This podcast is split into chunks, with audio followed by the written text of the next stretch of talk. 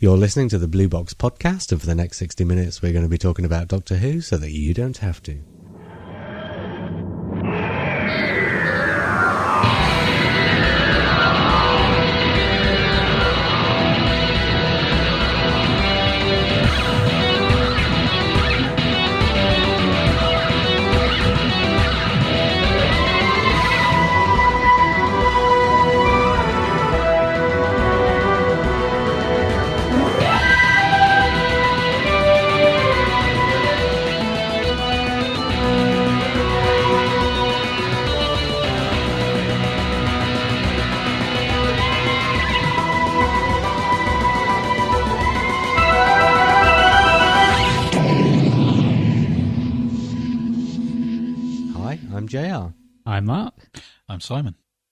Tonight we're going to be talking about.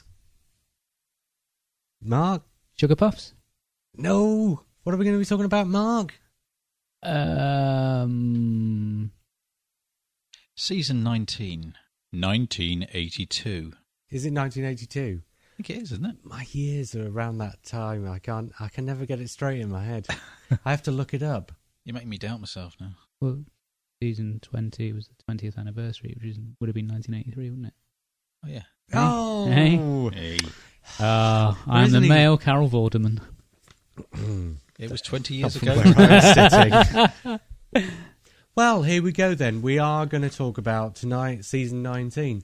We did have one email on the subject from Richard Judge, first time caller Hmm. Hello, Richard. or first time emailer.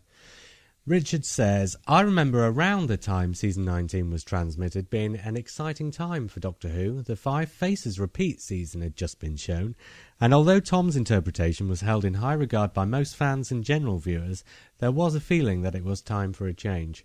I was 11 at the time, and even then I felt that the series had been in a decline since Hinchcliffe had left. My interest and hopes for Davison were high.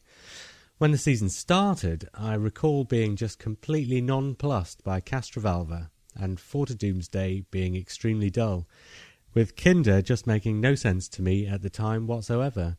I wanted a return to the days of Zygons, Sutekh, Vox, and Greel, and what we got was frog people and that effing ridiculous pink snake. Even the Master had become shite. I must say, I don't know. I I did that to fill the machines at iTunes. Yeah, yeah. Because if you say the word properly, they pick up on it and give you an expletive rating. Really? They Well, don't pick don't up on know. Squidward, do they? Not like I do. I'm assuming this is how it works. They don't actually have somebody who listens through them all. I'm assuming No. they just have a voice recognition type software thing that picks up on swear words. Absolutely, yeah. No, well, So if you're saying a Funny voice. I suspect you'll get away with it. Anyway, back to the subject of Richard Judge's email. I wanted a return to the days of Zygons, Sutekh, Vox, and Greel, and what we got was frog people and that effing ridiculous pink snake. Even the master had become shit. I must say, the three stories that followed saved the season and the show for me, especially Earthshock. Still one of my all time favourites. I was one of those who nearly wet themselves when the Cybermen appeared at the end of episode 1, and then being genuinely shocked at Adric's death. I honestly thought that in episode 1 of Time Flight they were going to go back and rescue him. No chance. I tell you what, though, this email has saved you mentioning Adric, Mark. So oh, you'll get a few mentions. won't he will. He will. I will go into an Adric spill when we get mm-hmm. into Kinda. really, Yeah. Kinda. Yeah. Oh. oh, It's the only one I've watched fresh for this Ooh. podcast. oh, right. And, And- does he do something Oh, particular? in it? seriously, he's on top form. Oh, I'll go into it later, yeah. Oh, it's the one. Yeah, of course. Right. Uh, anyway, the rest of the email. Uh, shame Peter Grimwade couldn't write as well as he directed, as Time Flight demonstrated. So for me, ups and downs. Season 19, Earthshock in particular, was the last time I felt connected to the show. Probably right until 19. Probably right until 2005. 19 2005? Is that really a year? It is now. Probably right until number. 2005 and Rose. Regards and keep up the great podcast. Thank Oh, you. thanks, Richard. Thanks, mate. So, oh, you know what I've not done? I've not done an on the spot for anybody. Lee, Well, Lee not 60 being seconds on silence. Oh, very good. Yeah. Lee's not here. Lee's in the box with Steven Moffat. He might be making an appearance later. We have set him a challenge tonight, and that challenge is to get out of the box before the end of tonight's podcast. so you never know. He may rustling. turn up. In the meantime, he sent us some thoughts on the stories. We are going to do what we always do. And what is that, Mark? We all vote on what our favourite stories were, and we go through them in reverse order. We So- start with the one we like the least. So we start with the one we like the least, and we work our way towards the one we like the best. Better say it in, a- in a funny voice, so the machine doesn't pick up on it. You can't even bear to say the words, can you? I can. I could do. Oh, well, people who know Tim this. Tim Flicht. No, I can say that all right. Time Okay. shite. Okay, That's the story that came in last place. Why did that come in last place, Simon? Because it, it absolutely sucks. You know what, though? When we started this podcast, I said we'd never just diss something without looking into the Mm. whys and wherefores. Hmm. And we would always discuss and say whether there was anything good. Mm. Because I don't think there's any story in the entire history of the programme that doesn't have something Hmm. to recommend it. Mm. Mm. So let's see. I mean, let's see if we can figure if there's anything in Time Flight to recommend it. Because I think there is. Concorde was cool. Okay. Being a being a kid of nine at the time, I thought that Concorde was pretty cool. As a nine year old, then, Hmm. when you watched Time Flight, obviously Hmm. it came after Earthshock, and I don't think there was anybody in the country who wasn't a little bit disappointed. Mm. But I mean, when you were watching Time Flight at the age of nine, because I think I was 12 or 13 at the time, but at the age of nine, Hmm. surely Time Flight at the age of nine must have been okay. Yeah, yeah. I th- obviously it was Doctor Who, so of course I was going to sit down and watch I, it. I must have been very naive because I remember thinking, being disappointed that Adric wasn't alive. Hmm. Wow. That's how naive I was. That's an admission. it is. But uh, to me, I was probably too old, so I did appreciate. Uh, I say appreciate. I did notice all the flaws, but by the same token, I was thinking throughout the story, if it wasn't for the fact that it did look a bit cheap, The hmm. ideas were quite interesting. yeah, the the idea of it being set on a prehistoric Earth, Yeah, yeah, and the and the fact of, of the plane being yeah, something Doctor Who had never done, isn't it? And the Master, of course, in his usual disguise. I thought that was quite a fun thing to do. I know Lee absolutely detests that, but fortunately, he's not here. Hmm. It's quite nice to think of the Master being slightly unhinged that he actually talks to himself in a stupid voice. Well, he's got that do do do do going on in his head, hasn't he? Yeah, Retcon. Trying to make up for Lee not being here. But you know, he does. It does make it does make a certain kind of sense to do things like that for the viewer mm.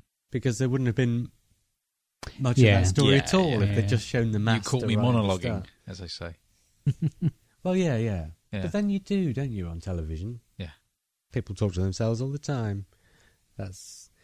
I I mean, anything else? They didn't moan about it when John Normington did it on uh, Caves Androzani, did they? No, quite. Hmm. But the, he wasn't pretending to be somebody else. Though. I suppose not. I That's the suppose. thing that really riles Lee, isn't it?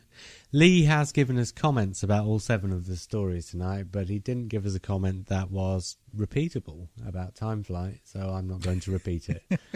um, you know, uh, the thing I probably noticed, even at the age of 12 or whatever I was, Hmm.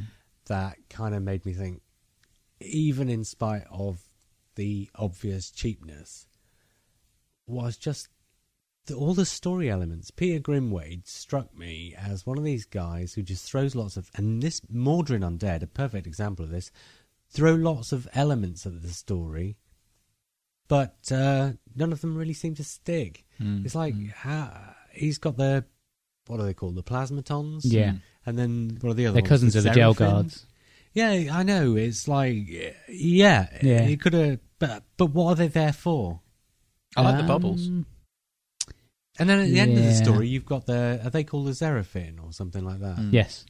And then what are they in the story for? What really? Because I mean, what was the master's plan? I don't mind the master being in it. I don't mind him talking to himself. Yeah. I don't mind him wearing a disguise. but come the end of the story, you know, I don't know how many times I've seen Time Flight, maybe about four. But come the end of the story, I'm always thinking to myself, what really was it about? Mm, No. Yeah. plot is rather nonsensical. Yeah, it just sort of seems to be one of these throw all sorts of things at it Mm, and see just, what sticks. yeah, and that's you know in the modern series people. Hang on, my phone's ringing. Hang on. Okay, have you turned it off? It's Lee. Oh, is it? Yeah. Oh, I'll answer it. live on air. You are live on the Blue Box podcast. Oh my We're God. about, how far through are we? we're about five minutes in, aren't we? 10 minutes. We're on time flight, tell him. We're on time flight.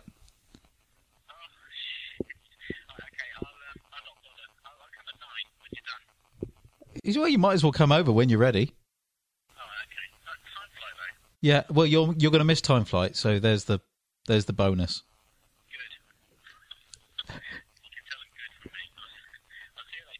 Well, you're on the mic, so tell tell the listener that you're on your way.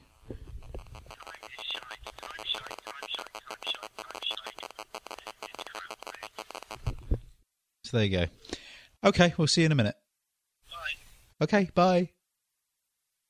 And now moving rapidly What a piece of radio gold that was. Honest to goodness, you may have to edit that. Uh, Hang on, I'm just checking to see if there's anyone still listening. Um, no, No. completely gone. What were we? What was I saying about Peter Well, you were Grimwade saying there was nothing. things? Yeah. Oh, I was saying about the new series. There's no Pe- idea at the core of it, is there? No, I mean the new series, Russell T Davies, and I'm assuming Steven Moffat probably does a pretty similar thing. Maybe not quite to the extent that Davies did, but you know they'll give the writers a shopping list of elements to try and tie together in a story. And the thing is, it, it seems to me that if you give a shopping list to a writer, the writer will then sit down and think about how to tie those things together. But if the writer comes up like Peter Grimwade with his own shopping list, he doesn't seem to bother. Mm. You know, that's what struck me about it. It was like he gave himself his own shopping list and, you know, didn't bother to buy them from the same shop. I think Richard makes a very good point because Grimwade, I think, was one of the better directors in the classic series. It's Yeah. just a shame that didn't translate the writing. Into his writing, no. Well, it's, you know, it's different. You can't always be an all-rounder, can you? No. Says the Renaissance man himself. well, some people A master can, of all- some people yeah, can't. Jack of all trades. I mean, he obviously could write. He wrote the scripts. You Yeah. know, most people wouldn't be able to write a script. Mm, mm. You know, so obviously he wasn't completely talentless, but just making a story that made sense. Anyway, that was the story that we voted seventh out of seven. Wasn't there a bit, some business about the, the race being split down the middle by the master between Oh, the good and the like that, evil or something like that? Yeah, what was it all about, really? I know. Yeah. It's, I tell you what, the one nice thing about that story, perhaps, was the very ending when Tegan didn't get in the TARDIS. They left without. No, that her. was. I mean, that that is Mm. two things that are in there, not necessarily story based, but was the fact that yeah, like you say, that happened to Tegan, and also the appearance of Adric, which obviously, as we've stated, was to was to- wrong foot the viewer as far as Adric not being. Yeah, because they would see the credits for the from the Radio Times if they wanted to look in the Radio Times, so they wanted to make sure he was in there. Mm. when you said you really liked the very end, I thought you meant when the credits rolled. Oh, I'm not that. I'm not that sad. yeah, the trouble was that that was the last story in the season, and you really don't want to go out on one as bad as that because it does leave a bad taste in the mouth. Twin Dilemma. Yeah, no, exactly. Mm. It's like if you've got an up and down season, and season 19 is a pretty up and down season, as I think we'll all agree. Mm, yeah. And I think season 21 was as well, to be honest. You know, you've got Warriors of the Deep next to Resurrection of the Daleks, next to Planet of Fire, next to Caves of Androzani. Mm. If you've got an up and down season, you really want to end on a high, not a low. In fact, both seasons actually have got a fairly similar sort of aesthetic as far as the varying, the sort of variation between the stories. Mm. Mm. And That's one both, thing I will say is it quite interesting about the season though. Is the variation. We'll we'll come to different episodes, and they've all got they've all got an individual identity as opposed to all the other stories. season they? 19. Yeah. Do you know what? Season 19 was the season without a script editor, wasn't it? Mm. Christopher Bidmead left at the end of season 18, and Eric Saward, in spite of the paperwork, didn't really join as script editor until the start of season 20, didn't start having any input into what was going on in the story since till season 20. So season 19 is literally just seven stories they could cobble together, basically, which is why there's so much variation. Mm. You've got a bit of the hangover of Christopher Bidmead with his, uh, you know, magic mathematization, if you want to coin a Charged phrase vacuum emboitments. And, Exactly. You've got, you know, there's a bit of an influence from Christopher H. Bidmead in a few of the stories early on. And then towards the end of the season, you start getting the Eric Saward influence coming in. But it's such a hodgepodge of all sorts of different things going together. And anyway, the story we voted sixth was. Four to Doomsday. Mark, any thoughts on Four to Doomsday? Um, hmm. Not the most exciting story. Really rubbish aliens. um, I'm trying to think of something. How something long positive. ago since you watched it? Um, I have got it on DVD, even though I don't like it because I'm a sad completist. I probably watched it. I don't know, maybe a Have year you or watched two it ago. since the DVD came out? Yeah. Yeah, yeah, yeah. And you still thought that about it? um, Because I have to say, I watched it on DVD when it came out, Mm. and I had a total renaissance with this story. Uh, when it was first on, when it was first transmitted, I just thought it was the dullest thing ever. hmm. But rewatching it, there are so many great actors in it giving great performances, and it's just got a really laid back vibe to it. And I found myself watching the DVD, loving it, absolutely loving it. Mm, mm. It was just one of those ones that completely caught me by surprise. I put it on expecting myself to, you know, totally bored. Yeah. Hmm. And actually, I just thoroughly, thoroughly enjoyed it. I know he's Peter Davison is not necessarily your favourite Doctor, but I think he's pretty good in it. Well, he's probably better in. Is that the first one they filmed? Yeah. It is, isn't it? Yeah. And that's before he really starts in with the panting acting, really, isn't it? he does do some in there, but I don't think he's nearly as bad in that one as the others. That is your bugbear, isn't it? Well, yeah. I don't- have I explained it on the podcast why he Mm. does it? I yeah, have, haven't yeah, I? yeah. And Four to Doomsday was the first one they filmed, so that was obviously before he worked out that he needed to do something like Mm. that in order to make it work for him as an actor. So, and in case you don't know what we're talking about, because they film it out of sequence, Peter Davison decided that in order to, you know, make a scene that you film on a Thursday afternoon fit in with a scene that you film on Friday morning, you start and end every scene at the same tempo.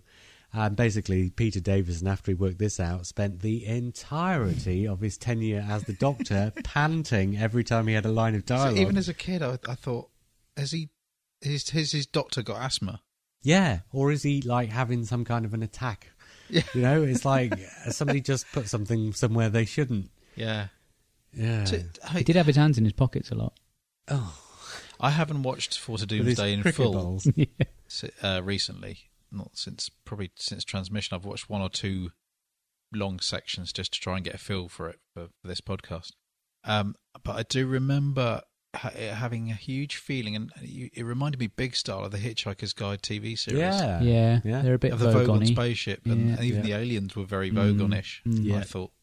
And Um, the sort of madness that's going on on the spaceship with all these different sort of The different cultures and Yeah. whatever, yeah. mm, all these little sort of ethnic groups Mm. doing their things. some good actors in there as well. Yeah, there's some Isn't Burt great. Kwok in it? Yep. Yeah, Yeah. he's pretty Brilliant. good. And um, the guy with the one eye who plays the I can't remember the- Bigon. Yeah, I can't I forget the the actor's actor's name. name. No, No, I can't. but he's a great actor as well. He just I recognised him because even at the age of whatever I was, he'd just been in something else as well. It was quite well received, and Mm. he was, you know, he played a really good part in it. And who he was in Doctor Who, and he was excellent. Mm. Well, and the main the main guy. Stratford Johns. Stratford Johns, Yeah, well, awesome actor. Yeah. And, you know, he might have been playing it up a bit, but he Mm. was having great fun with that. And Persuasion and Enlightenment. Yes. They were fantastic as well. And Paul, what's his face? Great artist as well. Yeah. Yeah. Always there with a frivolous comment, Mark. no, they well, I thought he knocked up a pretty decent picture. Yeah. But uh, great actors. And I thought it was a nice script as well, actually. Oh, sorry. Are you what?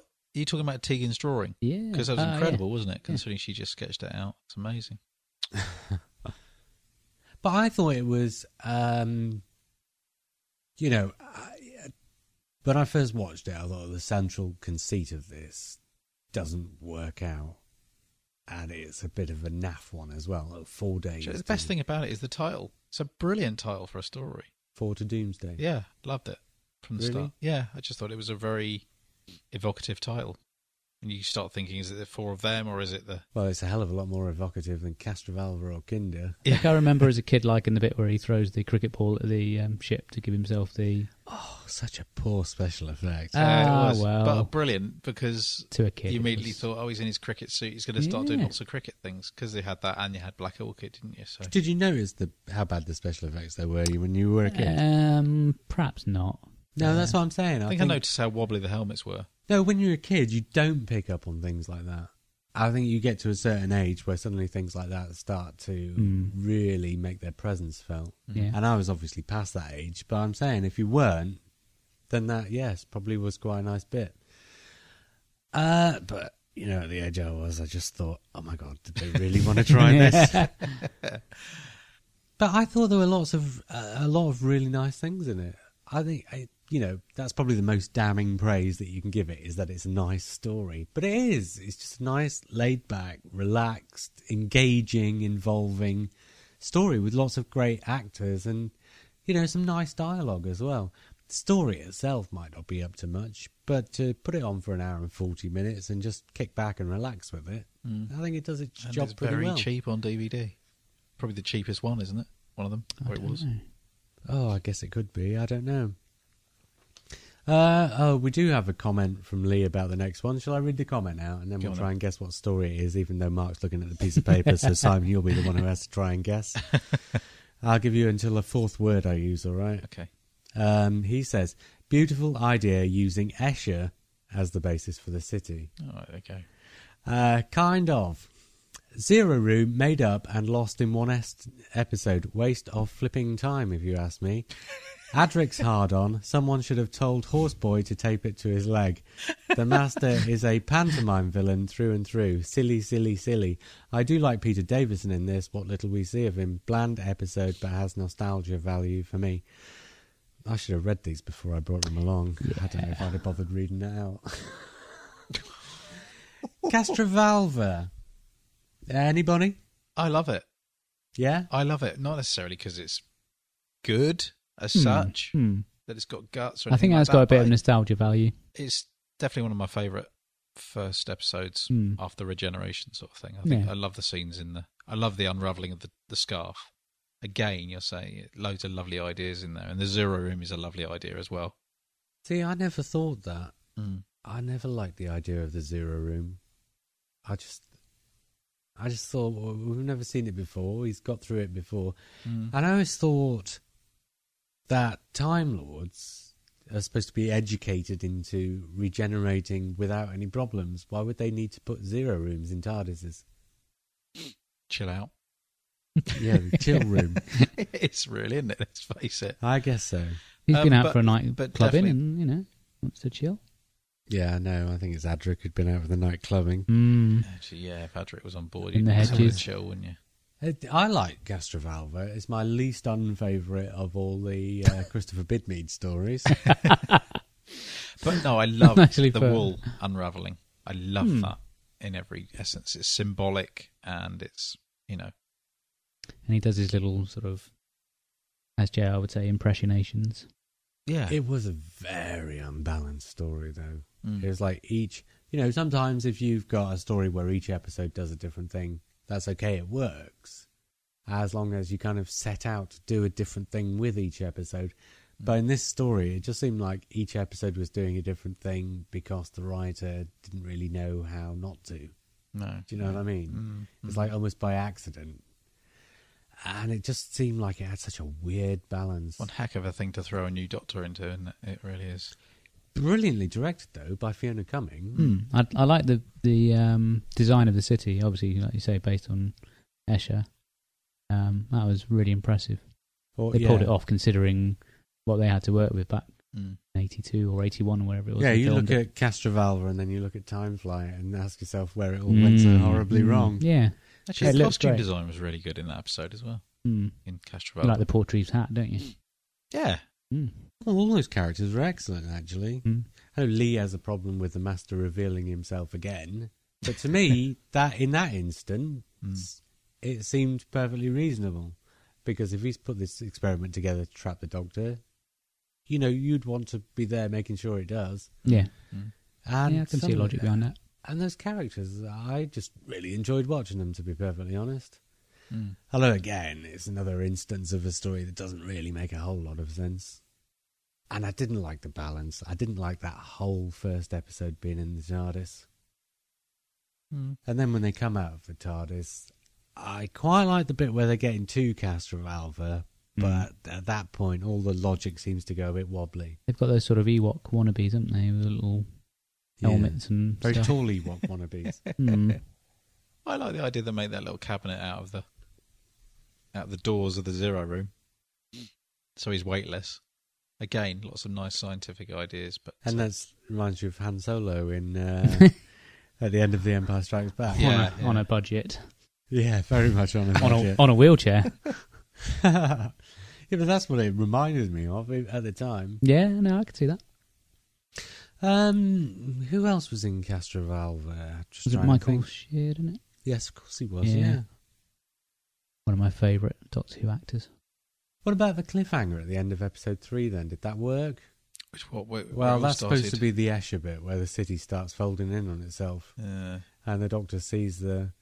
I mean, I've talked about Peter Davison's performance in this story and everything else, mm. but the bit where he sees the city starting to fold in on itself, and basically they've just put bits of pictures all together. yeah, It's a nice idea, but did it Hmm. work? Can you remember seeing it when you were kids and whether it worked?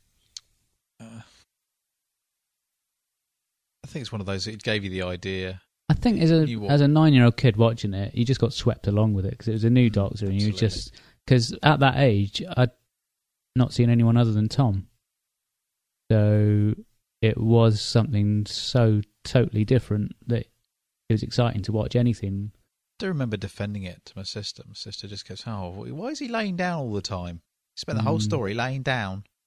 Yeah, but I was thinking that, and I was a fan. I know, no, well, The one bit that I really liked was the bit with the books, where the books were supposed to be the history and were supposed to have been written, you know, as the history was happening. Yeah. And then the doctor says, but if they're really the history, then why are they all the same age as one another? Mm. I It's- really liked that. It, it's actually a story that could be really well made now. yeah, it probably could. You know, a lot of the, going to the psychology of the characters, suddenly realizing that actually they don't exist; they're part of somebody's fabricated story. Well, it's probably more like what Amy's choice should have been like. Yeah, Actually, you could do a cross between Amy's Choice and Castrovalva and make a pretty decent fist of it. But as it is, you've got two stories, in my opinion, don't quite do the business. I like Amy's choice. I like Castrovalva as well. I think it's only as high as it is because I voted it quite high. I voted it quite high as well. I think. I think, to be honest, though, what we've got this season, you know, it's one of those funny ones. Once you take time flight out of the equation, the rest of it's not really bad at all. No, Mm. no. but it's just such an odd season. It's not so much that the quality's missing; it's that it's just so all over the place. There's like too much variety. But, I mean, that's the great thing about Doctor Who is that you get variety, but at the same time, you also want consistency. Yeah, And this is just a season that doesn't. there doesn't have seem to be any structure to it, does there? none They're all whatsoever. Well, it's consistently inconsistent. I know.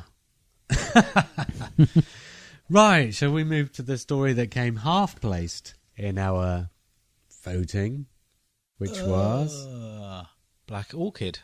it was now. I really like this one. Black Orchid, Mm. which is for why two Um, Nyssas. Well, yeah, that doesn't hurt. Um, and Tegan's got pretty good legs as well. But anyway, um, no, I think it's. I love the historicals, and am I right in saying this is the last proper historical, i.e., no aliens involved? Mm. yeah, well, you can't really say last. Joe because Wikipedia Yeah, go on. actually states um, uh, Countrycide in Torchwood being the next Doctor Who related Historical. non-sci-fi Yeah, Mm. story. I guess so. So there's nothing in Doctor Who at all. Wow, that's quite. And before that, Highlanders. They're saying. The trouble with Black Orchid is if you want to, y- yes, you can say it's the last historical, but in order for that to be strictly speaking true, the historicals would have to have been a, an ongoing concern. Hmm. Whereas actually, by the time you get to Black Orchid, it's been more than 15 years since the last one.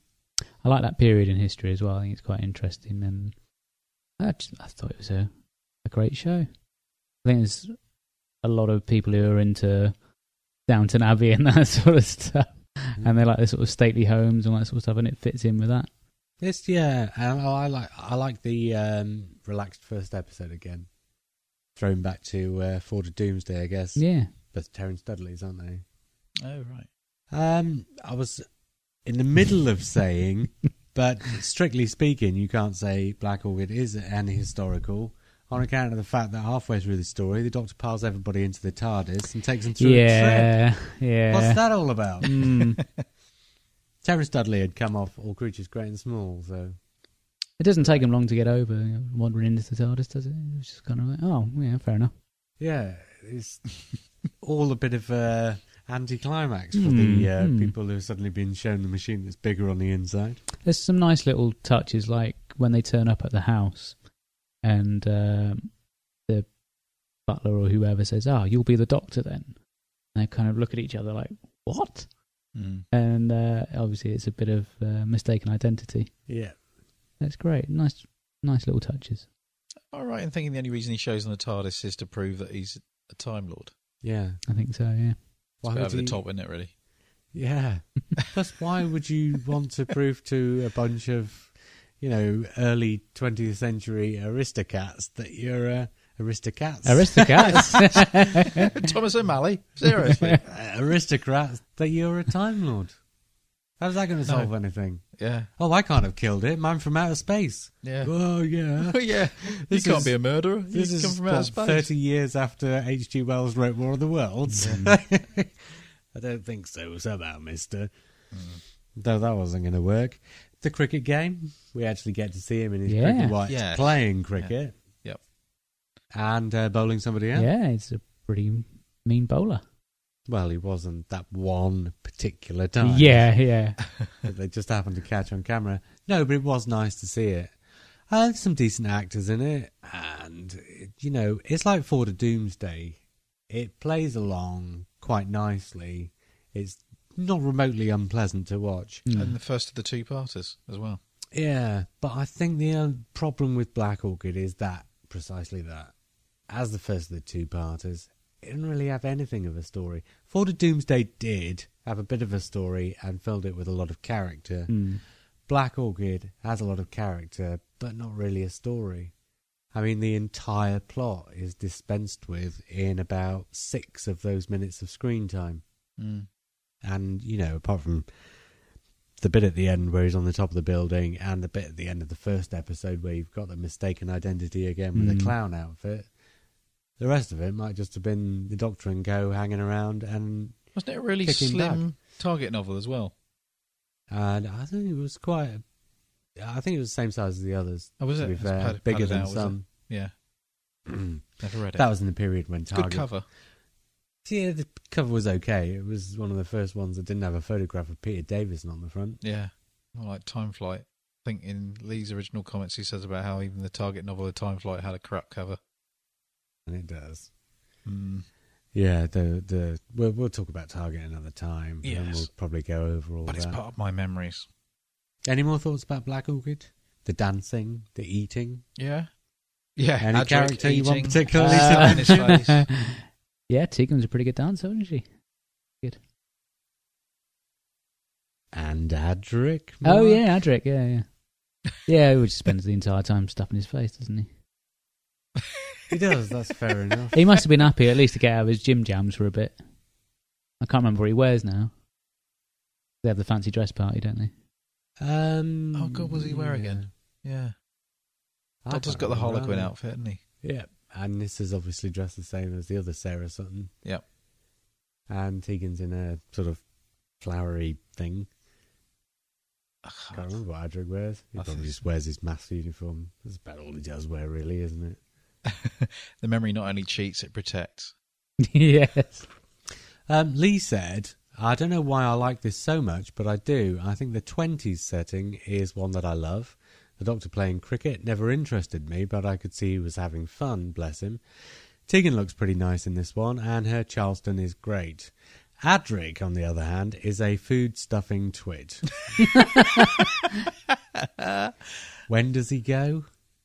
I love the opening scenes on the railway platform. I'm surprised Doctor Who has never done has never done more stories in old-fashioned stations or on trains. In fact, time they did one on the Siberian Express or a steam engine travelling through the Yorkshire moors. Well, there you go. That's hmm. Lee's thoughts for Black Orchid. He wants them to do more stories on trains. Well, b- brave in as much as it was purely historical. I think, yeah. So to speak. I mean, it's still a bit fantastical with a guy coming out of the jungle with his tongue cut off, but you know, I think, yeah. Do you know my problem with this, as I've stated before, is the fact that as for a who done it, you don't give away in the opening scene of the story who does it. Yeah. You know. Unless you're Columbo. Yeah, quite, but it doesn't really work in that respect Mm. because it's about a mystery, and it's got no mystery in it. Mm. But the other thing I was going to say about Black Orchid is, you know, it's um, John Nathan Turner and Terence Dudley who had been working together on All Creatures Great and Small, which was set between the wars. it was. Yeah. Yeah, yeah. So here they are, just going back to the same period and going over the same ground again. And even the lead actor is one of the actors from All Creatures Great and Small. Mm. So although it never struck me at the time, it's basically an All Creatures Great and Small reunion. It is. At least I'm got an exploding cow. It's even, but it's got an alien called Tricky Woo. Mrs. Pumphrey. Aye. Lee's here. He's about to plug himself in. I thought, yeah, I don't know whether you can. Can I? This is We'll gonna share, be. we'll share a mic. This is the most shambolic podcast we've ever done. Uh, moving on to. Well, we're talking about an inconsistent series, so let's be Oh. consistent. This is this is now getting to one of JR's So you've missed Time Flight. You've missed Four to Doomsday. But you're here just in time for the visitation. oh that's Yeah, you can talk more about the visitation. I don't know a lot about it. Written by Eric Saward. Eric. um. Hello, you know, boys. Hello, Lee. At the time the visitation turned up, it was a breath of fresh air. I remember really liking it as a kid. I remember loving it as a kid. Yeah, and me too. Did you like it, Simon? Was Richard your Mace, bag? who I didn't actually realise. I found it a bit dull. Oh, did you? Oh. As a kid? Yeah. Oh, wow. Yeah, quite possibly. Um, I like. I kind of like the robot. I like the design of the. The disco Oh, robot. Really? Yeah. The disco robot is awful. That's the worst thing in the entire story. And I quite like the Terileptils. Oh, yeah, the pterodactyls are great. I mourn, yeah. I When you're a mourn the kid, demise of the sonic screwdriver. Mm. when you're a kid, the Terileptils and the setting, it was like a throwback to the 1970s again. The mid 70s and the early 70s Yeah. when Doctor Who was good. Almost like a Silurians episode missing. Or The Time Warrior. Yeah. But it's got the same Mixture story the as. The Time Warrior. And it was, it was like that. It was like, wow, they've suddenly rediscovered what was good about Doctor Who, and they've done it again. But then, yeah, you know, Yeah. repeated viewings and all this time later, Yeah. it does strike you. It is a particularly dull story. There's only one character in it, apart from the alien, who's not, you know, part of the Doctor's entourage. And And they even was that the, sorry that was that the um, story where they had the ending exactly the same as another one where they were about to behead the doctor oh yeah, and he goes oh no not again yes. That's you know you've run out of ideas when you have to do that twice in the same Well, no, it wasn't that they'd run out of ideas. It was that Eric Saward wrote this script, not having had any um, opportunity to see any of the other scripts in the oh, series. okay And when they took it before the cameras, somebody pointed out, "Oh, hang on, we did this in the last story as Mm. well." And by that time, it was far too late because the camera's actually pointing at them. Far too late to change it to something else. So he says, "Oh, just better put a line in there about oh no, not again," and we might get away with it. oh, what they could have done that. they could have just lined him up and you know maybe tried to shoot him or arrows or something or burn him like a wicker man or something. That, would- that wouldn't have taken much. A few bits of straw and a match. Yeah, I'm sure that would have worked. Mark, you were about to make an interesting point about Richard Mace. Yeah, I remember as a kid thinking he was really cool, and um, I don't think I'd realised that he was in on the buses because that didn't really register on my uh, on my telly viewing habits at the time. Oh, that's not the point I thought you were going to make. No, go on. I c yeah, I do remember thinking, God, he could talk posh. Go then, JR. What's what's what's your I hate it when I say things and everything goes quiet. I really do. That's been happening all night so far. That's just waiting for people to laugh at home so that, you know. Yeah, it's, we're it's giving them dramatic. space? Yeah. Comedy pause. Yeah. Uh, Eric Saward got the job on account of two radio plays he'd written, and I think that was all he had written by that point. And his two radio plays were about a character called Richard Mace. And then he writes Doctor Who, and he puts the four regular characters in, and an alien, and Richard Mace. I think we should have been tipped the nod then that something wasn't going to be right, shouldn't we?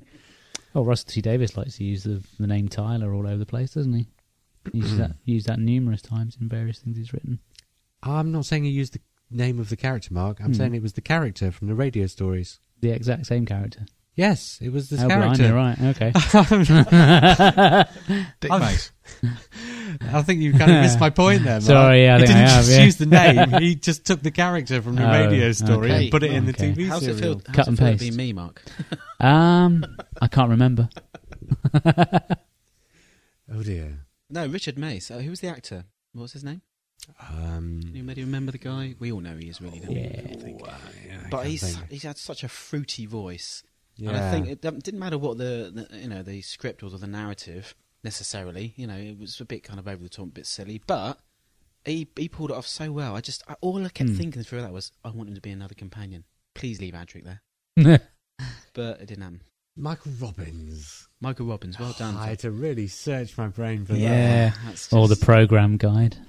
which just happens to be sitting on the table in front of us. Um, yeah, he was good. The actor was good. Hmm. He actually gave a performance that I think it was either the director or the producer hated. really and why really thought was going to unbalance the production. too hammy. Maybe so, but they let him do it, and actually, when it came to, you know, seeing it on screen, it worked because actually it gave the story a bit of colour that Mm. otherwise was pretty much lacking, to be honest. But it also made sense because he was an actor within the actual narrative. Yeah, absolutely. So absolutely. therefore, he's So going it to talk been- like this. Yeah. something, you know, Yeah, exactly. Like um, in Talons of Weng Chiang. Yeah, exactly. So, and you know, I've been. So, yeah, it worked, but the trouble was with that story, you didn't get to see anybody else, apart from in the prologue sequence at the start, the one that was lifted virtually line for line from Time Warrior. But you know what I'm saying? You didn't. Oh yeah. You didn't see Mm. any threats, really. You didn't see any. Uh, everybody who was in it was already under the aliens' control. Was it supposed to be a mystery? I can't remember. Whether we were- are we supposed to be unraveling this as we, as we go as we're watching it, or was it really in your face and like right, we're in invasion? I can't- trying to no, the first around the episode was a mystery before you found out why and what. yeah, But then at the start of episode two, you get to see the rats and the aliens, so you know what the aliens are doing with the rats. Yeah. And from then on, it's just trying to stop them, I guess. what were they doing? Injecting them with pheromones Bubonic or something? plague. Plague, yeah. Pla- oh yeah, plague. Of course it was. Oh, it's all coming back now. Visitation. But the trouble was, you've got three aliens in a cellar, two of whom don't even speak.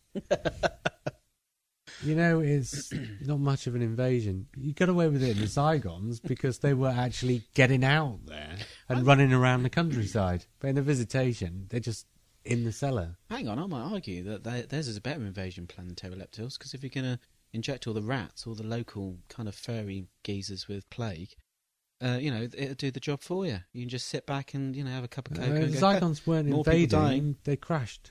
Oh, okay.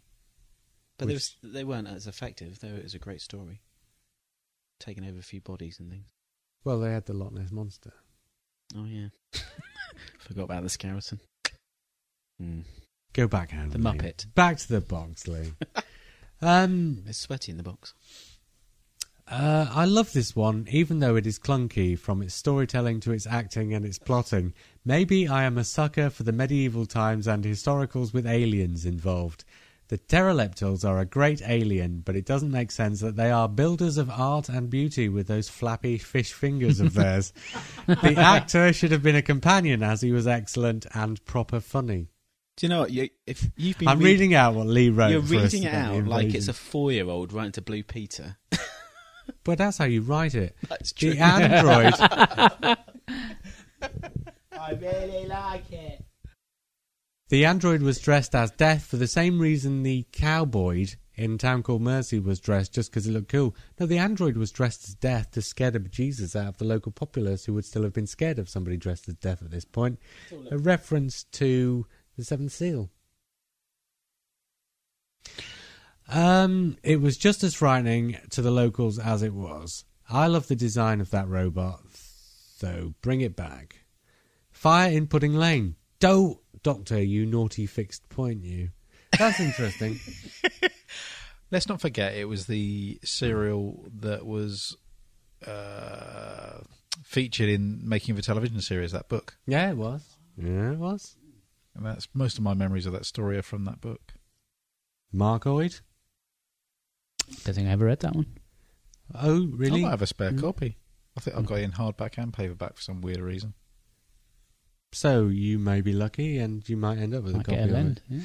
Yeah. It's a bit irrelevant these days, though. I But don't still, know. it was nice. I had it. Yeah. And of course, the famous outtake. Terrible cover though. All those Target novels. Did you get to that? Did you speak about that? Oh, yeah. It has been mentioned, oh, yeah. It was the first novel that came out, wasn't it? I do remember. It was the first Peter Davison.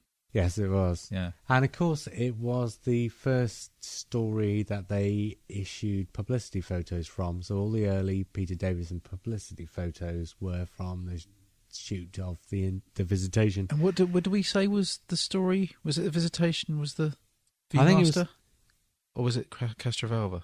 Castrovalva. Castrovalva. Yeah, that was a bit of a misstep. It should have been a visitation, perhaps.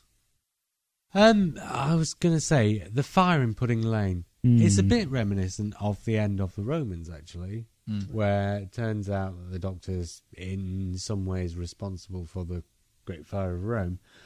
But the thing was, it was also the start of Eric Saward's little mini fixation with uh, the thing about Doctor Who is it must tie in with a big historical event, and it must transpire that it was science fiction that caused this historical event, you know, to happen. Mm. So two stories in a row, he writes this and ends up with you know a big thing from history being caused by aliens. In this instance, the Great Fire of London, and then two stories further on down the line, and the extinction of the dinosaurs is caused by you know a annoying little brat in a spaceship. But you know, it's like he he didn't know what he was doing when he came to write Doctor Who. He'd never seen Doctor Who.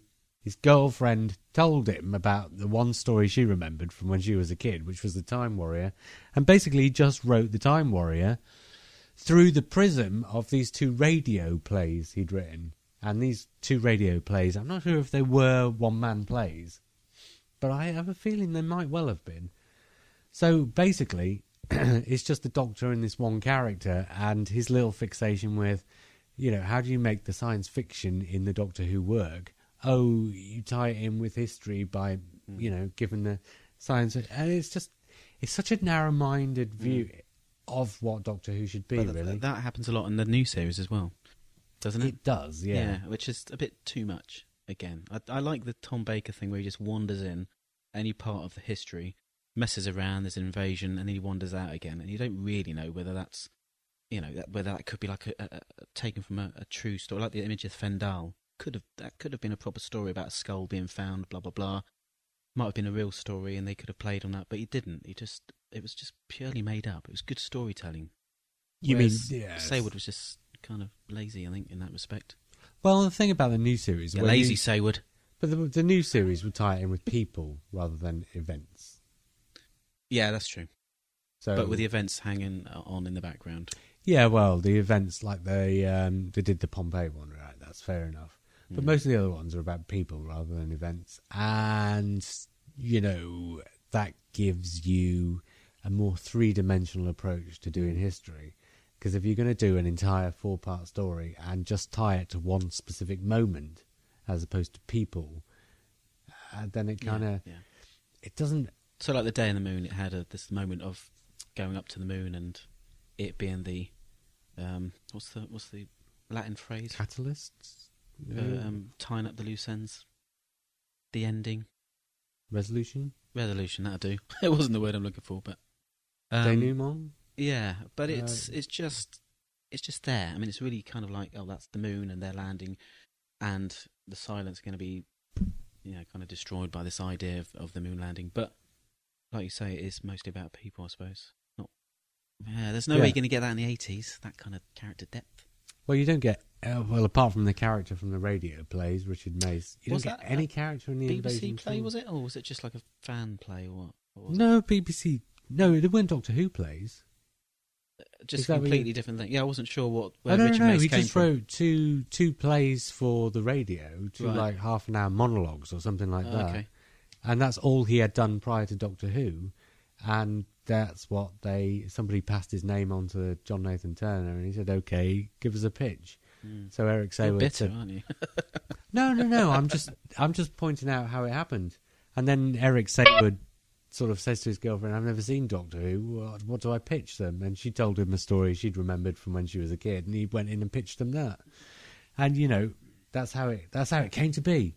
No, I, I said at the start when we started talking about visitation. Actually, at the time, it felt like a breath of fresh air because the three stories that went before it, in spite of the fact that now I prefer all three of them to the visitation because the visitation is so lacking in depth. I don't think it lives as well. Whereas Castrovalva, Four to Doomsday, and Kinda got a lot more going for them in terms of characters and acting and story as well, actually. So the visitation hasn't lived on very well, but at the time it was great. Right. Which brings us on to Well, yeah, uh, we're at first place now because two stories in our voting tied, and uh, and you know, being a mathematical genius myself, I decided the order that we would speak about these stories via the tossing, pardon. the tossing of a coin. Let's Do it. Who's got money? no, I think you're missing the point, Lee. He's already done it. Virtual coin. Oh, you've done it, have you? Yeah, I think yeah. as somebody who works in a library, when I say something like "I decided," I would have Past tense. imagined that you would have picked up on that having already happened. Decided to toss a coin. In other words, you were going to do it now. No, I decided by the tossing of a coin, Something wicked. This way comes. Ray of the Bradburys. Shakespeare, even. Yeah. Well, yeah. Come on then. What was it? Number two. well, no, we don't have a number two. That's the point. Which one first then? Okay, we're going to talk about no. Let's let's see if Lee can recognise the story we're about to talk about from uh, what he wrote about it. Studio sets not never convinced me, even as a young lad. I liked Tegan's possession; that was effective and disturbing. Liked the silly machines that Adric sets off, silly boy, and that line "People, you can't mend people" is one of my favourite lines. That is actually brilliant. It is classic. This is my standout favourite of the season by a country mile. Mm, is it because it's got that depth? It's got that, you know, kind of religious bent to it, and all kinds of other stuff going on. That's Not a bit even over the head of necessarily, kiddies. but yes, there's that to it as well. I tell you what, before we get into that, well, So is it, I've, I've only recently watched it, and I'm just thinking about the funny bits. I'll go on about that later. the funny bit. Oh, it's a hilarious bit. But Which- personally, Go on then, you've just brought it up. sorry, you know the bit uh, that they find the um, mus- the hanging crystals, the musical Yeah. crystals, which I think is brilliant. The way the guy dubs in the synth and what have you, it does actually have a crystalline sound to it. Um, Adric is messing around with them, literally going all the way over. And why it makes me laugh, it's just like one of my daughters when they're doing something they know they shouldn't be, and they look back, and there's that moment where you come towards them and they literally pelt off. And there's a bit where Peter Davison goes, Adric, and runs through the crystals, and Adric's in the middle of doing this noise, and literally runs backwards away from him like a scolded child. And absolute, that is the tone of the whole episode. He's incredibly unpopular with all of them. No one's got a nice word to say about Adric in that in that story. It is brilliant. He even goes. I know he's trying to trick the guys, but he even goes over to the other side Yeah. and um, and then he gets in that machine and he can't control it. He starts firing off at everyone. Honestly, he's a walking, blinking Disaster. disaster. Yeah, he It is. is hilarious. That is Adric's best story by far. But you know what? Maybe it is. But the, the weird thing is, Oh, plus the, what was going on in the background where he's talking. What did he say to the other actor? That's the well-known Matthew Waterhouse thing, isn't it? That's a complete Yeah, misunderstanding. that's, Is that's it? been told Yeah. many times. Oh, well, I That's one of those that. stories that's been blown out of all proportion and it's gone into legend. Yeah, well, we'll come to it in a second. But I was going to. You made a point that actually comes back to a more serious point. In this story, Adric is off being a wrong'un. Nyssa's off having a snooze. Tegan's off. Tegan's off being a wrong'un. So in this story, the Doctor doesn't have any companions. But he's got Nerys Hughes, And he ends up teamed with Nerys Hughes on account of it. and she's took- brilliant. Yeah, she is. But the, here's the point. What a weird thing to do. The Doctor doesn't very often have three companions, which is a stupid number of companions to have, unless they've all got a function in the story. But in this story, he gets all three companions taken away from him. What a weird thing to do. Mm-hmm. Why was that? What, what was going on in that writer's head? Was he just saying, do you know what? I can't do anything with these geezers. Apart Well- from Tegan, who's got a little bit of oomph. Well, the the problem is, of course, that writer was not a Doctor Who writer. Mm. In other words, he'd never written for Doctor Who before. And when they asked him for a story, he didn't write a Doctor Who story. He just wrote a story that happened to have those characters in it. So, you know, Tegan, he needs somebody to be possessed. So obviously, you pick one of the regulars. Then he needed somebody to, you know, do all the stupid stuff. So obviously, so obviously he picks the other regular, but he's got nothing. But because he's put the character of Nerys Hughes in, he's got nothing for Nyssa to do. So he sidelines Nyssa because you couldn't have given Nyssa the stuff that Nerys Hughes gets to do, to do, because Nyssa wouldn't have known. Is there was- no practical reason why Ness is side sidelined? because he didn't have anything for the character to do. Simple as that. There hmm. was a myth at one point that she was taken out because her contract was only for X number of episodes, but it transpired that that was a myth. And besides, if you were taking her out because, you know, you didn't want her in too many episodes, you would have taken her out for the two-parter, and you would have had her going into sleep at the end of the four-parter before and coming back out of it. At this, you wouldn't put her in the first 30 seconds of the first episode and the last 30 seconds of the last episode because you were trying to get her out of the Do you know, story for contractual I've reasons. just thought of another parallel. Sorry, I'm mentioning Star Wars again, but Adric going on, around in that, that machine, just firing off at everyone, reminds me of Anakin Skywalker in The Phantom Menace. when he gets in that, talk about unpopular characters. Ah. about nine, isn't he? Anakin's only about nine in that, so Yeah. that's about Adric's mental age, isn't it? Yeah. And speaking of people with a low mental age, here are you two sharing a microphone and sitting as far away from one another as you possibly can. Why don't you just sit a little bit closer? Oh, let's have a nice little Come cuddle. to Daddy. Oh, that's better. Hmm. I'm not looking anymore. No, I really like and uh, Nerys Hughes is fantastic. She Simon is Rouse brilliant. is brilliant. Oh, As Hindle, absolutely yeah. fantastic. And Richard Todd is as well. Mm. They both play characters who've become unhinged by what's going on, and they both play it completely differently from one another. But they also both play it with completely 100% conviction, and they're both totally convinced. And Adrian Mills without a comedy vegetable as well. and as Yeah. a kid, as a kid, Kinda probably came across as the rubbish one of the season. No, Yeah, Uh, possibly. yeah, it was. Do you know, the snake isn't anywhere near as bad as everyone says. It's the same old thing. was that because you were watching the special Yeah, edition watching with the the, CG uh. CGI snake? No, Just kidding, Simon. the um, I remember being quite freaked out by the um, the part where they show you the Mara inside Tegan's mind, and it all goes a bit sort of monochrome. and Yeah, yeah. that was pretty cool. oh, the guy who played the, you know, jester character. The Yeah, uh, he was in the bill, wasn't he? Was he? Yeah, He was very Most scary. of the cast of Doctor Who have been in the bill, haven't they? yeah, he was um, Reg in the bill. The guy who used to Oh, sit on the counter, yeah. And the woman was Oh. uh, in EastEnders. I'm Oh, yeah, I I'm only up to her. watching something on ITV now. Sorry. Um, I don't know what you're talking about. The story Kinda came last in the Doctor Who magazine season poll that year. Did it? Yeah. I I remember actually liking it as a kid, not understanding bits of it, but I remember enjoying it. I, I especially love the guy going mental. I think the first thing He was great. Yeah, I think for a lot of kids, and particularly as people who are voting in this were probably in their teens by now, as I was. And I think when you're at that sort of, or as I was just about to be, and I think when you're at that age, the things you notice are the really not very effective jungle sets, the over the top acting, and the really cardboardy papier mache looking snake at the end.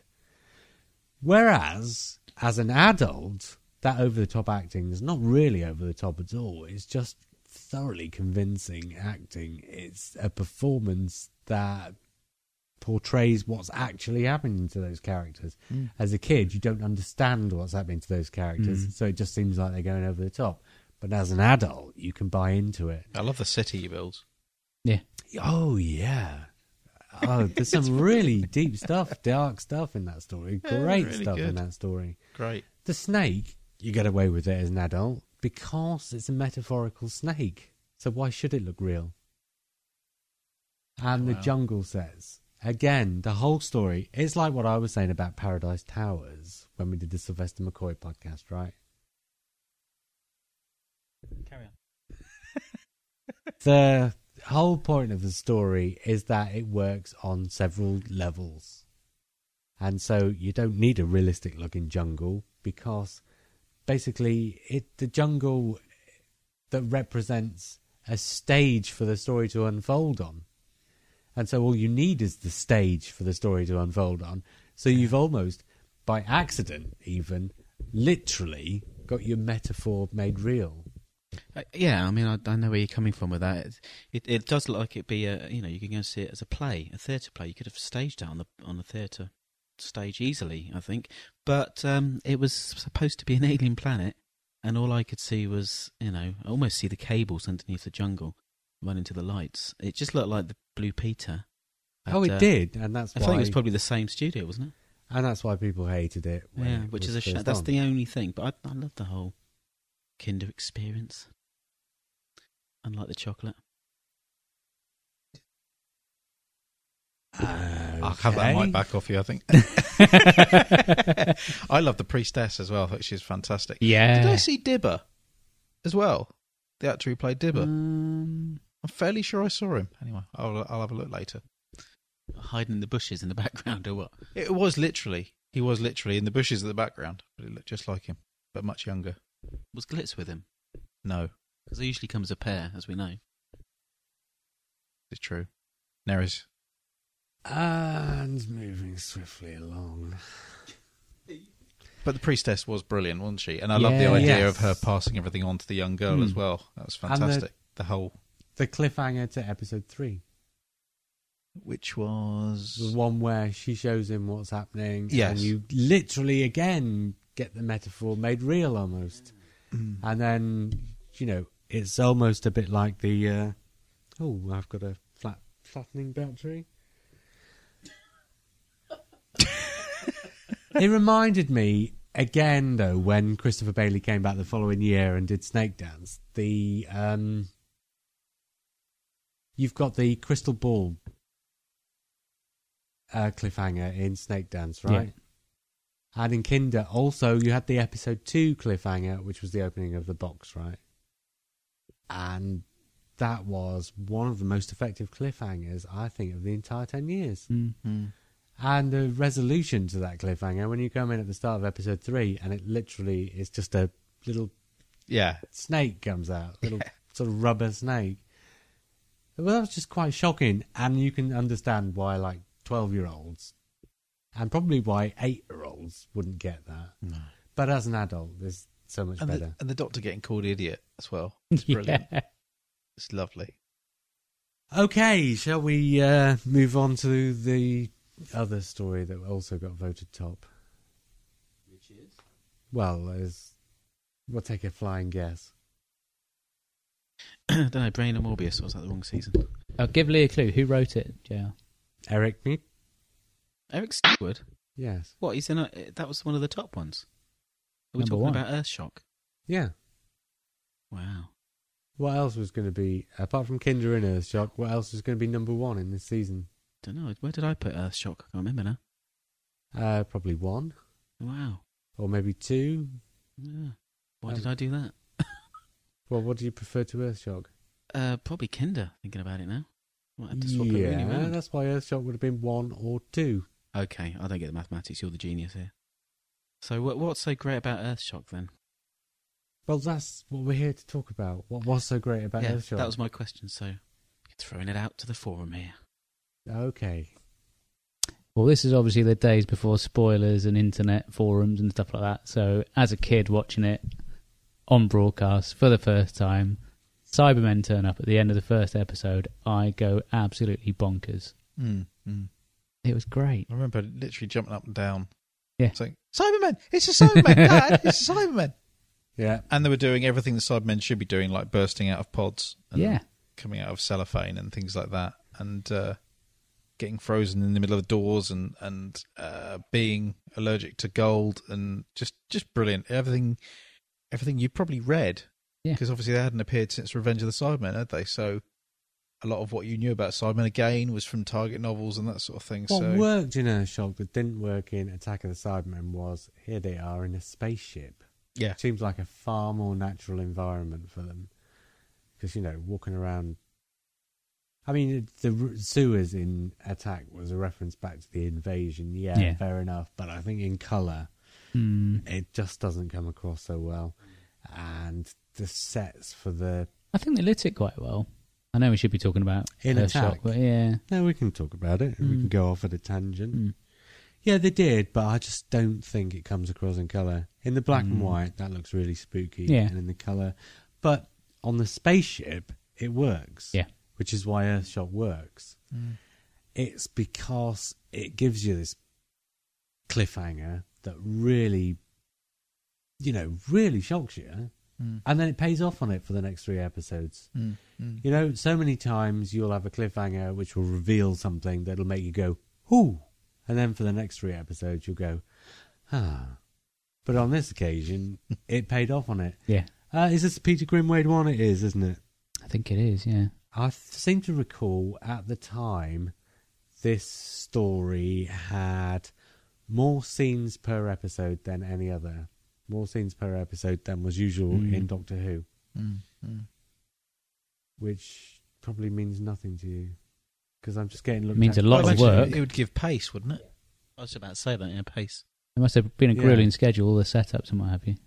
Well, no, this is the point I was going to make. You can, yes, it's a bit, a bit harder work, but the point is, if you've got, say, six things to accomplish in one set and six things to accomplish in another set, you can either film all those six things as one scene, or you can film them and then intercut with them with the ones from the other which means that in your scene breakdown in the script, you've got 80 scenes in a 25 minute episode, as opposed to 15 scenes in a 25 minute episode. And yes, it gives you the pace without necessarily being that much harder work. A bit harder work, but not that much.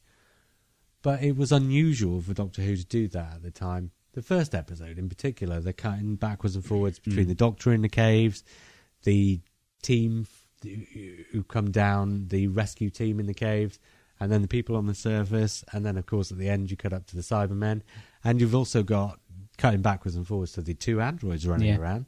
So you've got a lot of things going on at the same time, but going on simultaneously instead of one after another, which is what you'd usually get in Doctor Who. And that's, I think, even more so than the Cybermen, because, as we all know, you can get Cybermen and Daleks back and make a pig's ear of it. Even more than the Cybermen just being in this story, the story itself pays off on the excitement you've generated Mm. by putting them there. Yeah, I think I was a little bit down on it when I when I when I thought about it and placed it in the rankings.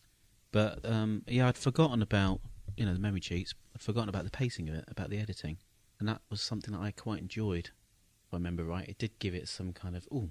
It feels very modern. I don't think there's a Doctor massive Who. story in it, but it certainly just kind of No. rumbles along quickly, doesn't it? Cybermen wake up and Yeah. stomp around.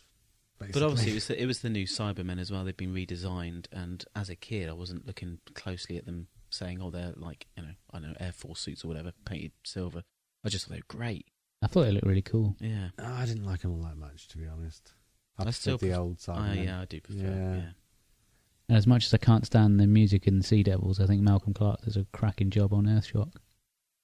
Yes. Yeah, yeah, yeah. It does. I bought the CD. That It's theme, very good. Actually. that theme he does for them is really good, really effective. Mm. Silva Screen, I think, released the CD Hmm. with the music on it, and it was very good. But it's not. Well, no, but then what is? I'll talk about the old Cybermen. Yeah, Oh, sorry. Did the Sea Devils? It. Was it the first time Cybermen had actually carried guns? No, Have they they no, carried used guns they in had the them in the invasion. invasion. Oh, Yeah. had they? Yeah. Yeah, because yeah, did they use their little head gun in Earthshock? I can't remember now. No, No. 'cause No. they were carrying the other guns instead. It's probably a good idea that got left behind actually, because that was a bit of a rubbish way of Well, the killing only people. time they used did they use I think that only in Revenge, before wasn't it? Revenge? They hadn't, had they? It was don't just think so. Revenge. It's also quite convenient that they got that grill on the front, uh, like a cheese grater, for when you want to grate your badge into the into it. That's quite convenient That's as well. Robert It's a bit like the Holmes is to Sontarans blame thing on the neck, isn't it? Yeah. Robert Convenient. Holmes is to blame for that. They could have forgotten Introducing all the whole about gold thing. Yeah. that. Yeah, Yeah, that was a really terrible idea, wasn't it? that was an introduction that could have also been outroduced. Very quickly. Yeah, Yeah, because the new series doesn't have it at all. And I doubt if the Yeah. new Cybermen, which I don't think are from Cybus Industries, are going to have it either, are they? They've got a grill in the front, have they? No, we're past Cybus Industries now anyway. Yeah, that's old hat, isn't it? Yeah. Uh, you know, I love we, the design of the new ones. They're talking of great. which, going off on a complete tangent, people were saying in this podcast a couple of episodes ago or so, why haven't we seen a Cybermen Genesis story, spare parts, on Yeah. the telly, like we saw Genesis of the Daleks? But we saw Rise of the Cybermen. That was a Cyberman Genesis story. It was, and it was the alternative. It was the parallel universe Mm. version. So we Yeah, still but got that was the space. point. We still got space for this universe um, to have a Genesis story too. Well, yeah, I think this is something- it. That's the point. I think the idea was they showed us Rise of the Cybermen because the Cybermen had been around for so long that to go back and show the genesis of our universe Cybermen would have been It would have been something for the old fans, wouldn't it? Really? yeah, it would have just been doing it. irrelevant. I'm not sure that they'll be able to pull it off necessarily because the old ones, you know, looking like cloth to us are, quite creepy, but to kids of today might be going, hmm. But I don't know, you might be able to pull it off. I think Spare Parts is such a creepy and fantastic little story. Mm. You could definitely put that up on screen. Uh, apart from the ending where I'm not going to spoil it, but I thought the ending was terrible the way they defeated the main kind of brain, as it were. But um, yeah, no, generally speaking, it's a really creepy, weird, and sad story. That could really work. Would it translate to telly? Yeah, definitely. Okay, I'm going to read you something now. This is what Lee had to say about Earthshock. Earthshock, not as great as I remember it. Fantastic frozen Cyberman in the door. A rubbish Beryl Reid cast incorrectly. She should have been hmm. second in command, so she could have been a drunken pain in the butt for the better captain. Oh, and they should have played Roll Out the Barrel over the closing credits with the Doctor and his crew dancing about in the TARDIS. Adric, bye bye. Yeah, Beryl, The she should have been the then. tea Yeah. lady, shouldn't she? Beryl Reid. With a fag hanging out. I remember mouth. being really affected by that as a kid because The ending. obviously that was a big deal. Yeah, that was completely unexpected. Mm. I nearly cried. All right, as a kid, you don't expect a companion to die, no matter how much I didn't like Adric. So your comment about roll out the The barrel, barrel is, is is is yeah. It's me now as an old man being really vindictive against Adric. In other words, that's you disguising the fact that you were so affected by it. I when you were was really affected by it because it wasn't because he died and he was holding his little brother's pair of pants or whatever it was he had in his hand, going, "I'm going to die. I made a mistake." And you know I, that wasn't the problem. The thing is, was the the fact that uh, we knew he was dead, and then they didn't play any music at the end. That was what affected me. It's like, oh my god, he really is properly dead. He's not coming back. There's no rescuing him. That's a companion dead. Eh? They don't die, do they? Companions? I was completely shocked. So then it upped the game. I thought any one of them could go now. Nyssa could die in a you know cheese trap thing, or maybe you, You know Smalls. She could die. Tegan could fall into a grinder. Anything could have happened. Anything. Make it up. Oh, Who's got their phone on? anything could happen. anything. Um, Mark, kick him in the balls, will you? should we have the, or should we not? The discussion about whether that was the first ever companion death in Doctor Who. Was Katarina a companion? Mm, not in my book. Sorry. She was in one one third of one story. Does that make her a companion? No, I, I treat a companion that is somebody that's been in one story and then hops over and does another story. And that's at least a companion, isn't You've it? got to at least do two stories. Yeah, something you? like that. Well, So the two companion deaths in the Daleks' master plan, they're not companions. No. Adric was. He was there for a long time. Yeah, that was So- you know. Yeah. And it- yeah. Anybody think it was the wrong thing to do? Oh, uh, what? Getting rid of Adric or a death of a companion? A companion death. right, getting rid of Adric, no. Companion death of Adric, no. Companion death, yes.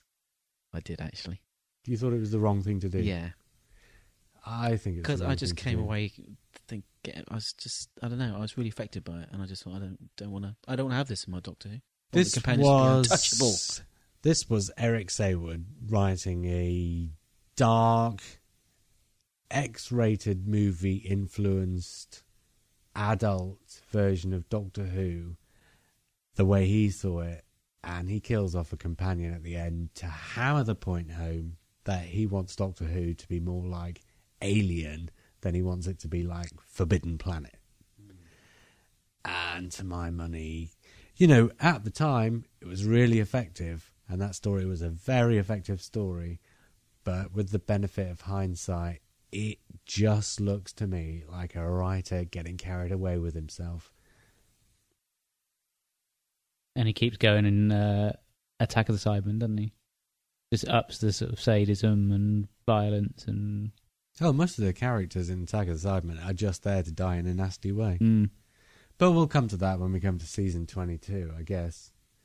But yeah, you're right. I don't think it's a bad idea as far as um, reinstating some of the gravitas of someone like the Cybermen that, that somebody can cop it. Well, yeah, you kill off the guest ca- characters who've come in for the episode. Mm. You know, if you're six and you have never seen Doctor Who before, Mm. and you've got an older brother who's nine who says, Hey, I've been watching this program for the last five years. It's Mm. brilliant. You should check it out. And you've got a dad who says, Oh, yeah, that's the one with the Daleks and the Cybermen. It's great. It's so much fun. And then you sit down and you watch from Castrovalva and you watch up as far as Earthshock and you're six and you're a boy. Who's going to be your favourite character in that series? You're not going to see bad acting. You're not going to see bad dialogue. You're going to see somebody who's a little bit like you, who gets to have all these adventures in time and space and meet giant snakes and blokes whose faces fall off, and then you get blown up. The thing is, I was that age and I didn't see it like that. I was, no, affe- no, no. I was affected you weren't that age. You were ten. I suppose. You weren't six or five. No. Doctor Who gets watched by five and six year olds. Hmm. Okay, it's a fair point. I- It's never occurred to me before. I just, I've always run with the fact that I just thought it was a brilliant decision, and it worked, and it was done really well, regardless of how Saward carried on afterwards. As a one-off, I thought it was great, but um, Well, as a No, I take your point. I thought it was great, but Yeah. then again, like I say, I was twelve. mm, Looking at it uh, through an adult's eyes, I don't. I wouldn't. If I was doing Doctor Who, I wouldn't put in anything that I know might upset five-year-olds because I, you know, that five-year-olds are watching. But then, could, would you use the same point against uh, Katarina and Sara Kingdom? I know you're saying they're not technically not companions, but they had. They were just one story characters. That's what you do in Doctor Who. You kill off the one story characters, and Mm. the regulars carry on. The red But you're not falling into that sort of uh, Mary Whitehouse thing that she got very upset about the Hinchcliffe era. Um, I know you didn't have companions dying, but you had the Doctor being drowned and what have you. And Yeah, but she wasn't talking about. She was talking about something else, wasn't she? She was talking about things that you see in episodes that, uh, you know, very easily influenced small children might then go off and copy afterwards. The Tom Baker drowning thing was the thing that she was most upset by because she could see, you know, six year olds in the bath with their younger brothers who are four or five throttling them underwater. Which is a fair point. A lot of people say now they think Mary Whitehouse did actually have a fair point when it comes she to. She used to annoy the hell out of me, but I think she probably had a fair point when she said it was must have been quite distressing for the younger kids when they see their hero under the water and then they've got to wait, wait a whole week to find out what's going to happen. Usually, the cliffhanger will show, you know, the the actor in a position of peril that they Mm. have to get out of. Hmm. Like, for instance, at the end of Four to Doomsday and the Visitation, when he's about to have his head chopped off, Yeah. but you don't cliffhanger on him having his head chopped No. off. You cliffhanger on it about to happen. Yeah, yeah. And the Deadly Assassin, episode two, when the train's coming at him and he's trapped and the Yeah. train's coming, the train's about to hit him, but you Mm. don't cliffhanger on the train actually hitting him. And where episode three of the Deadly Assassin oversteps the mark is because you're not cliffhangering on him about to get drowned. Mm. You're cliffhangering on him drowning. Yeah, if you had if you had Goth coming up and saying, "I'm going to drown you, Doctor," and you just get the eyes of Tom Baker about to go into the yeah, water, but the thing better. is, the way that scene was, he puts his head under the water, and his head comes back up, and then he puts his head back under the water. Mm. Now, really, you a long cliffhanger long as he's about to put his head back in the water, Yeah. not when it's in the water. Yeah, yeah. Because you've cliffhangered on the Doctor for all the world, looking like he's just been killed in a very nasty and particularly copyable way. Mm. Anyway, we've gone off at a bit of a Yeah, tangent. we here, have a bit, we? sorry. Um, thoughts on season 19 as a whole, Lee, because we have. Um, it's it's beige, isn't it? I mean, the whole thing is kind of a bit sparse, With a the red little bit trim? empty, a little bit not got the guts. It's a bit like a synth synth pop record of the early '80s. It wasn't quite hitting the mark. Sorry there, mate. Sorry, Simon. um, you know, things going digital and from analog to digital. It's all a bit kind of, you know, what's the word? A bit thin. The th- whole thing f- found, it felt thin to me that season. But I did like um, Peter Davison. I don't know why. I just did like him. Um, and I liked his portrayal of the Doctor being vulnerable, and I liked all of that. Too many companions. Um, yeah, beige. Well, we've said too much variety, not enough consistency. Yeah, that's good. That works. I think it's, Yeah. it's.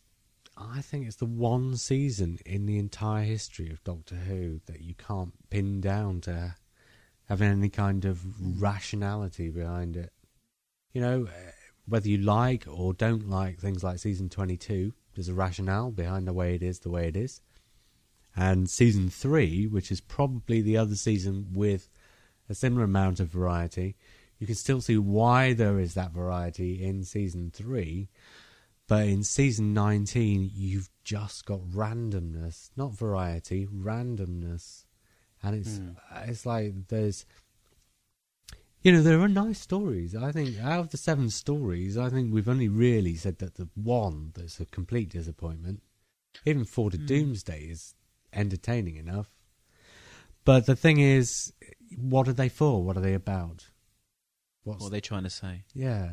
Yeah. And you know, you've got great things in it like Kinda, but really, you stick Kinda in between Four to Doomsday and the Visitation, uh, and you know, as a viewer watching the season as a whole, you're just looking at Kinda and going, "Oh, "What?" Do you know what I mean? Yeah, because you're looking at the colourful disco robot. it's like somebody like Steven Moffat or T Davies would have put a story like Kinda in in a particular place in the season, Rusty Davies did this all the time. Every story he put in a season, he put in a season for a reason and in a particular place to, you know, point up something that had happened and something else that was Can I just ask a question about Kinda? Sorry, and then we can get back to that point. What was the um uh the DNA strand things they had around their necks?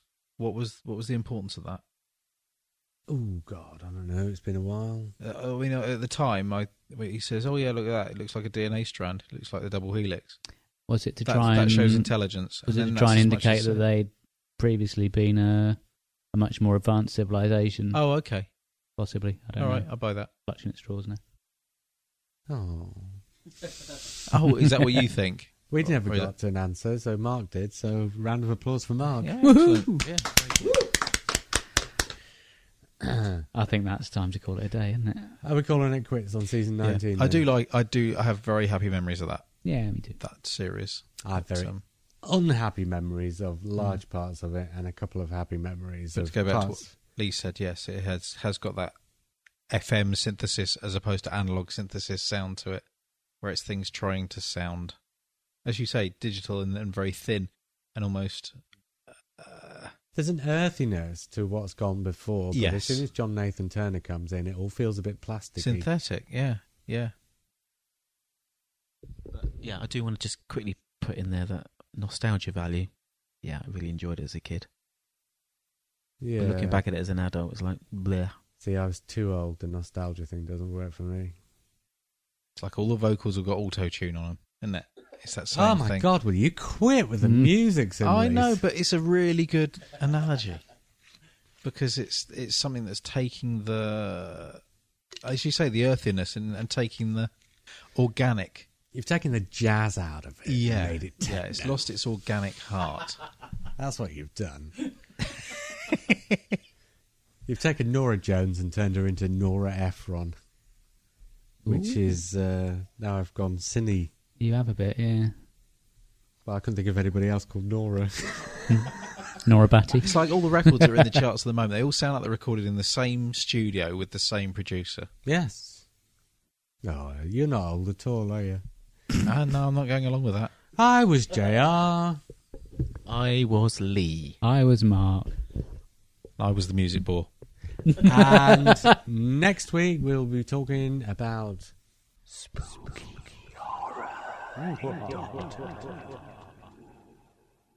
So we'll speak again soon.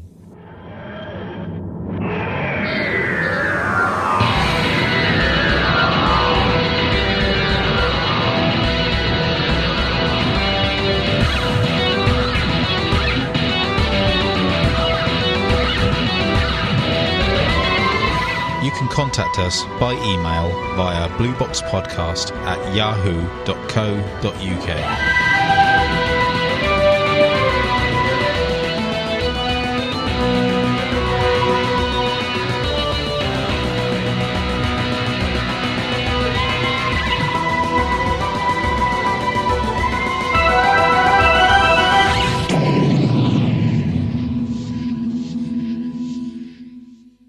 found it astonishing that the new Bond film mentions me in the theme tune.